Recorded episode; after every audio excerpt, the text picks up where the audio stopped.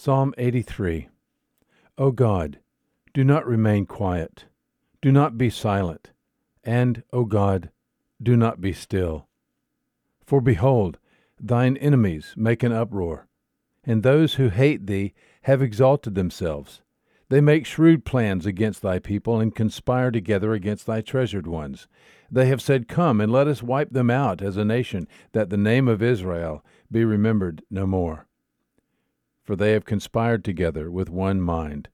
Against thee do they make a covenant.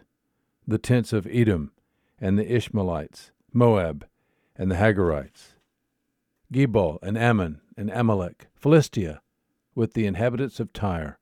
Assyria also has joined with them. They have become a help to the children of Lot. Deal with them as with Midian as with Sisera and Jabin and the Tord of Kishon, who were destroyed at Endor, who became as dung for the ground. Make their nobles like Oreb and Zeb, and all their princes like Zebah and Zalmunna, who said, Let us possess for ourselves the pastures of God. O my God, make them like the whirling dust, like chaff before the wind, like fire that burns the forest, and like a flame that sets the mountains on fire.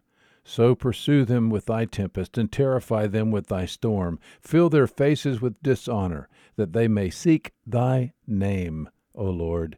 Let them be ashamed and dismayed forever, and let them be humiliated and perish, that they may know that thou alone, whose name is the Lord, art the Most High over all the earth.